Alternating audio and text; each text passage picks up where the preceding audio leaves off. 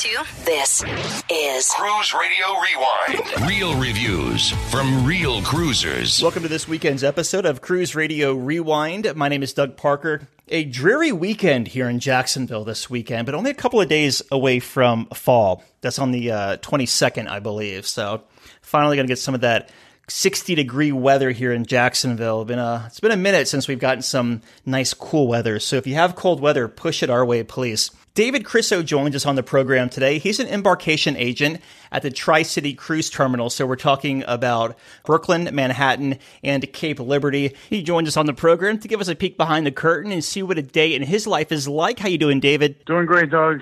I want to come right out of the gate and ask you what advice would you have for the cruise lines in the age of social distancing when it comes to cruise embarkation? Because you've been doing this for years, so you've seen a lot of the patterns and everything. What would you say?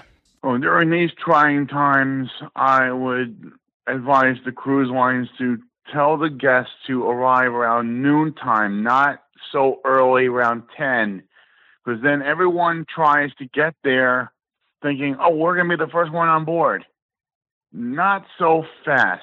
You know, if you want to, if you want to control the crowd and not have a crowd build up, which the CDC is not so in favor of at this point, might as well break it up and you know allow people to to come in loosely, not in one massive crowd. Yeah, and that totally makes sense. You work in the Tri City area, so Brooklyn, Manhattan, and what is it, Cape Liberty or Bayonne, I guess they call it, New Jersey.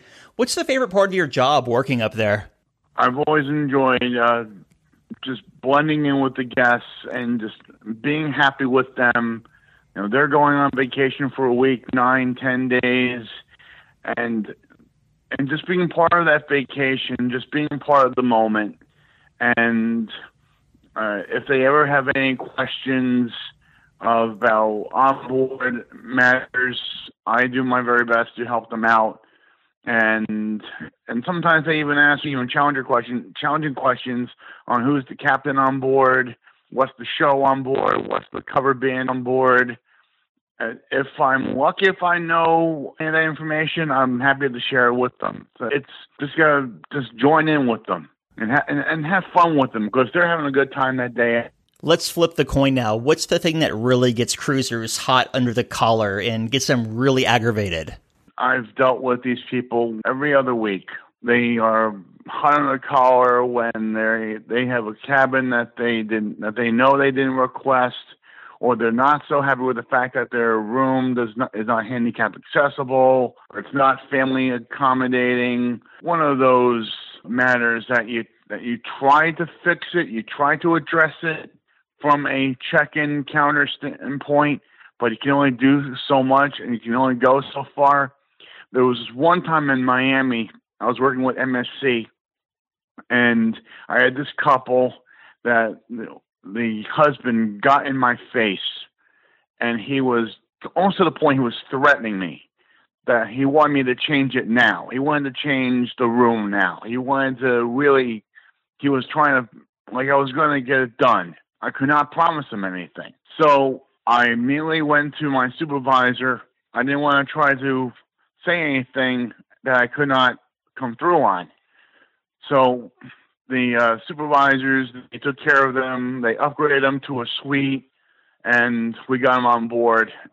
Tragedy averted if you personally were booking a cruise just on the terminal itself and how well it functions, which one would you choose and why? I would prefer the Bayonne terminal, Cape Liberty, because it's just 20 minutes away from Newark Airport. It's right off the Jersey Turnpike and Interstate 78. It's much direct as opposed to going to New York City and trying to brave the traffic in in and out of the Lincoln Tunnel or the or the George Washington Bridge, the gridlock that could happen at any time. Uh, it, or even if you're going to Brooklyn, there's a lot of traffic uh, in, at times. So Bayonne is the easiest one to get to. And just like Brooklyn, it's a one ship port, but it's much more fluid to get to that terminal as opposed to the other two. That's a good point. And come to think of it, every time I've sailed from New Jersey, I've always flown into Newark, even though sometimes LaGuardia is half the price. I know you work for a bunch of different cruise lines. Do people automatically assume you're a cruise line employee for the cruise ship you're embarking guests on? Yes, there's always a misconception. The cruise the the cruisers always think that we're with the cruise line, but we represent the cruise lines themselves. So we have to act as as an extension of the onboard family. So we have to be on the same page as the onboard staff. So when the guest service manager comes off the ship and the administration comes off the ship to assist us, we also have to work in, uh, in unison with them. So we have to, we're an extension of them. There's a good half a dozen cruise lines that sail out of the three areas. I mean, MSC, Disney, Carnival, Royal Caribbean. Do you have a different like cruise line name badge each? Like, say you're working a Carnival ship, you throw on your Carnival badge, and then you're working a Disney ship, you throw on a Disney badge? Oh yes, I have my Royal Caribbean name pins, my celebrity name pin. I have my Carnival name pin, got my Norwegian pins, which I've worked which I've uh, worn in Miami and, and New Orleans. I make sure I, I that's the first thing that goes in my suitcase. With every cruise line that I worked with, you have to be understanding of the types of the types of guests that they handle. You know, Princess, you're going to have guests who are elderly uh, at some point at some point in the year. Uh, you're going to have Royal Caribbean at all times of the year. You're going to have families. Disney, you're going to have families the whole time. Uh, Carnival, you're going to have everybody, just like like royal and celebrity. Even Norwegian, you're going to have a lot of families, and you're going to have a lot of honeymoon couples. So you have to be ready for whoever you're going to have at the counter. From a technical standpoint, with all the different cruise lines, and you're checking in people from all these different lines, does that mean you're going to have to learn a new check-in system for every single cruise line? Oh yes. I've not worked with Royal Caribbean in a while, but they just changed their check-in system. It's called Excalibur, and which comes with facial recognition, making the check-in process even easier. I've worked with uh, Norwegian's check-in system, Oceania, and Regent. They all share the same check-in kind of system called uh, Fidelio but once you know one system and another, it's it's second nature, Doug. A lot of the cruise lines want you to do a majority of the check-in before you get to the pier. As an embarkation agent, does that make your job easier? I mean, I'm sure we'll be expecting even more of that when cruising resumes. Actually, it makes it a lot easier, but it's always best for the guest to do online check-in. But however, there are some there are some times where the online check-in doesn't always work. Uh, there's they, they may run into a technical a little technical snag when they're doing their online check-in. So they may leave out their onboard charge information, or they may leave out their security picture that they had to upload. So we would have to kind of finish the job for them later. How important is it that we actually check in before we get to the cruise port, though? Because I know my early days of cruising, I was a mess. I would sometimes leave my embarkation paperwork on the plane or sitting on the printer. How important is that to do everything in advance? It's best to make sure that you are prepared when you leave the house. Uh, preparation goes a long way in the, in the cruising industry, especially if you're the guest. You want to make sure you have your cruise tickets with you. Have that packed in a in a in a place in your carry on that's easy accessible. And have your passports with that. And have everything that's regarding your cruise in an easy to reach place. That way you're not forgetting anything. A lot of cruise lines are now using their cruise ticket paperwork as a form of entry onto the ship as opposed to getting your key cards in the terminal. Mm-hmm. a lot of cruise lines are switching to the system of getting your key cards at your room rather than having to wait for your cards to be printed in the terminal in case your cards are not ready. So it's easier to get checked in and then use your ticket paperwork to get on than having to wait for your key for your key cards to be issued. So the cruise ship docks, what's the point person between the cruise ship and the embarkation? Like I know it's not the captain. The guest service manager and okay. the uh, is in charge of making sure that everyone gets on and off the ship safely. The hotel director oversees the guest service manager.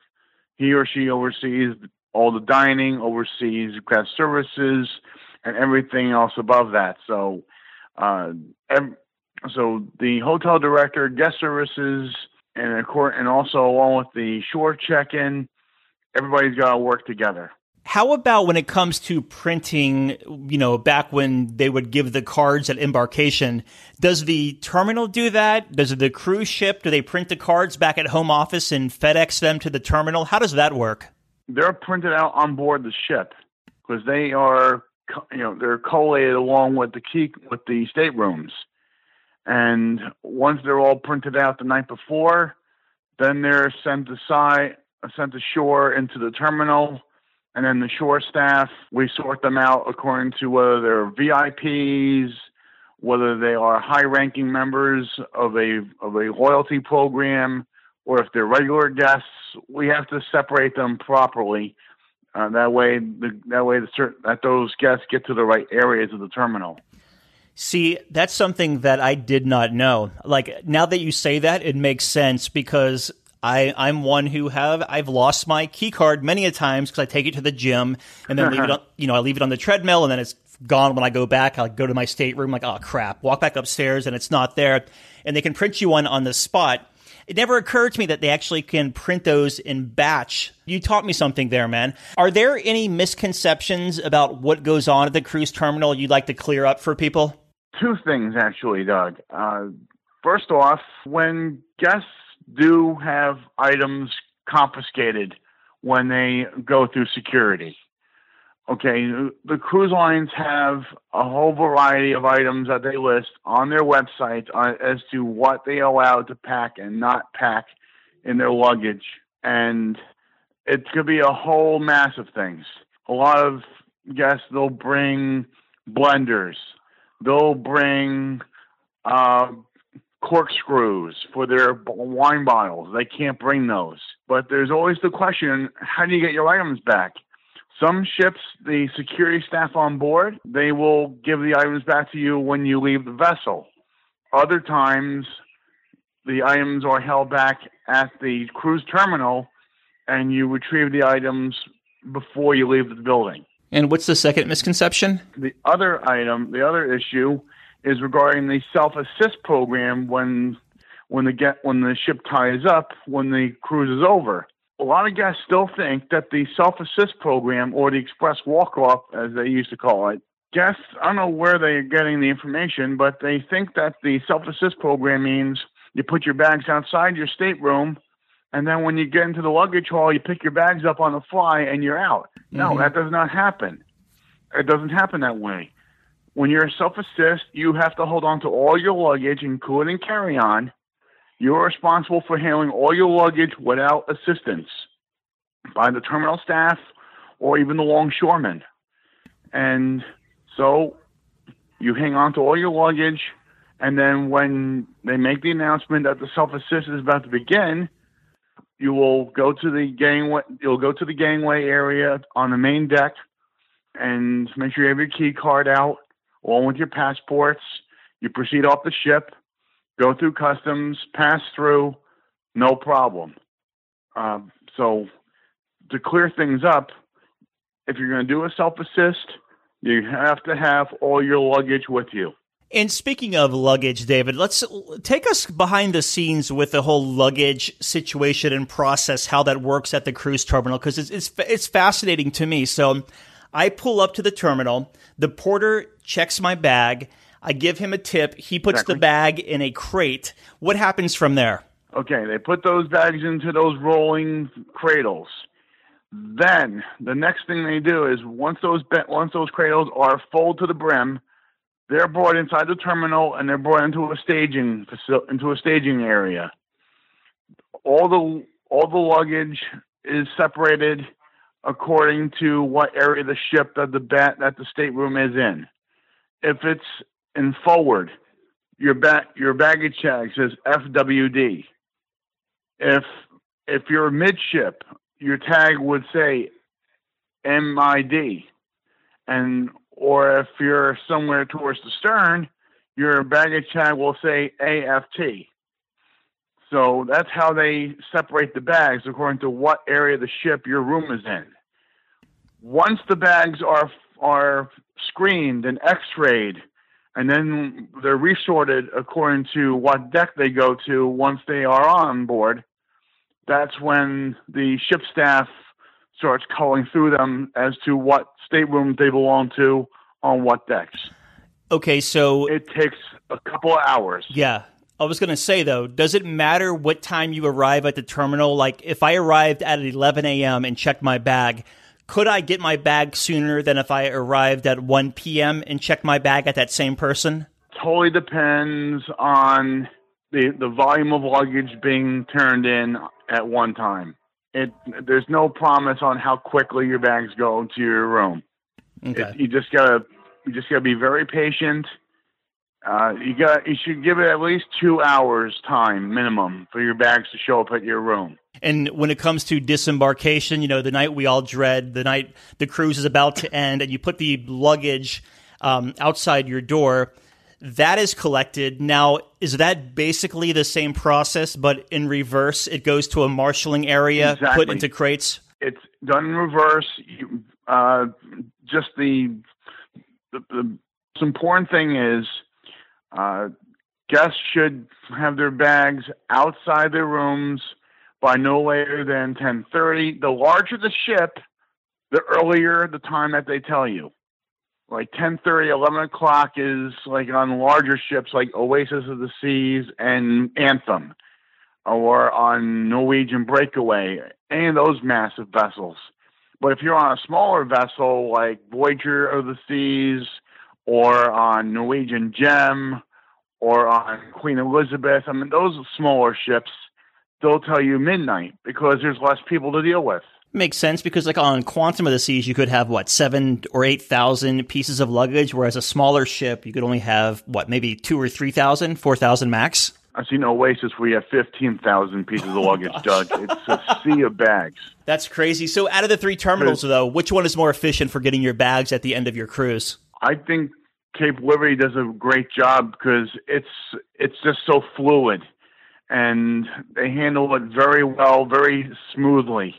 Uh, you know, Manhattan and Brooklyn, those terminals are a little smaller. So when you have a large ship like Royal Princess or Norwegian Breakaway, I mean, Norwegian Breakaway is twice the size of the terminal itself. It's it's like an elephant in a shoebox. So uh, they it takes a while for the luggage to get screened and sorted in such a small spot, as opposed to Cape Liberty, where the staging area is a bit bigger, and they can and they can process the luggage a lot faster. Even though Pier 18 in Fort Lauderdale is built for the Oasis and the Allure and those massive ships, but yeah. but Cape Liberty is built to handle Quantum and the Anthem and the Oasis, which is coming back um, next May, and we're gonna and uh, the Freedom of the Seas is expected to be in Bayonne this winter. Yeah, I cannot wait till cruising gets started again once everything is uh, safe to do too. so. Obviously, David, you're a cruise line fan and a cruise fan. What is it like experiencing the terminal as a passenger? Because you know all the ins and outs of everything. It's always great to be part of the uh, the experience when you're a passenger versus being a staffer. Uh, it's it's kind of like being two people at one time. Uh, it, but the most important thing I want you to know, I want everybody listening to understand, being a staffer, there's a rule that I have to follow. I cannot check in family members. I can have a colleague of mine check in my family, but I cannot check in my own family. It, there's a rule against it. I can check in a dear friend of mine. So those are some of the things I want people to understand. Uh, there are some fine rules I have to follow there. The other part about working on the shore staff is when you know a ship inside and out, week after week, you know what goes on on board. You know all the questions asked week and af- week in and week out. And when you're a staffer and when you're a passenger all at the same time, you get to really appreciate what you do. And when you know the ship inside and out, week after week, week in and week out, and you know what questions are asked of you. You know what the activities are. You know where kids can go when they have their their kid activities. When you know the answers time in and time out, you begin to appreciate the job even more as as time passes. David, how does this work? And you might not be able to speak much on this, but sometimes when the ship docks, you see police cars waiting out next to the ship. And then you see sometimes people taken off the ship in handcuffs. Like, are they running warrants on the manifest when people are on the ship? Or is that from someone who might have been misbehaving on their voyage? Oh, it happens, Doug. People do misbehave on a cruise. I can't really open up on that. But there was one time uh, I was working in Manhattan and uh, a guest was wanted for credit card theft. The ship staff was, was very vigilant of of this guest's behavior.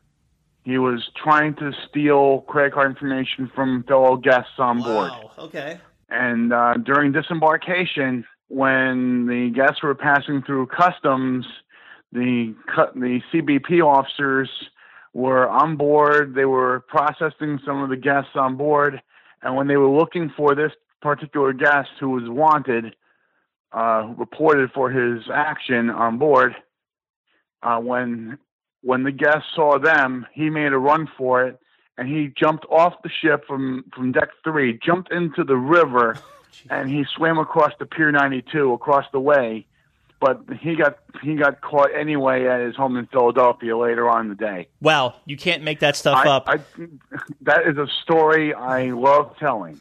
It's wild, man. People, uh, it takes all kinds. Well, in closing here, David, what is your favorite cruise line and why? It's got to be Royal Caribbean because they have activities on board for everything and everyone. Uh, my personal favorite acti- my personal favorite event on board is the men is the men's international belly flop competition in which I've won third place once and second place twice. okay. All right, we've been talking with David Crisso. If you want to check out his site, it's dektraveljournal.com. I'll also link that up in the show notes as well. Um, he has a really good article kind of outlining what the new virtual muster drill is going to be like. So check that out, David. As always, it's good talking to you, my friend. It's been a couple of years since we've seen each other. Hope to see you again soon. And thanks for coming on the show this weekend weekend. My pleasure. Take care of yourself. That'll do it for this weekend's episode of Cruise Radio Rewind. It's back to reality. I was on that 16 day road trip out to Yellowstone that was at 2,800 miles each way. I drove with the camper. It was so awesome, though. And then uh, I was home for four days, then went on a three day mountain biking trip out to Salt Lake City. So reality's hitting me hard, man. But I'm uh, I'm here, and we're getting through it. If you have a listener question, Doug at cruiseradio.net. Listener questions, comments, always happy to answer whatever you have. A little backlog now because of my travels, but I look forward to answering your questions in the coming week or so. Uh, just give me a little time. I promise I will get to you, though. With that said, protect yourselves and your neighbors Talk to you on Thursday. Take care. During these difficult times for the travel industry, Cruise Radio stands behind the men and women who work so hard to bring our vacation dreams to life. From the captains and crew to travel agents, tour operators, vendors, and port employees, we offer a sincere thank you on behalf of the thousands of guests whose lives you impact each and every day. Vacation starts with VA. One thing you'll love about your trip to Virginia is that you'll never have to settle for one thing. All that you love is all in one trip. Start yours at virginia.org.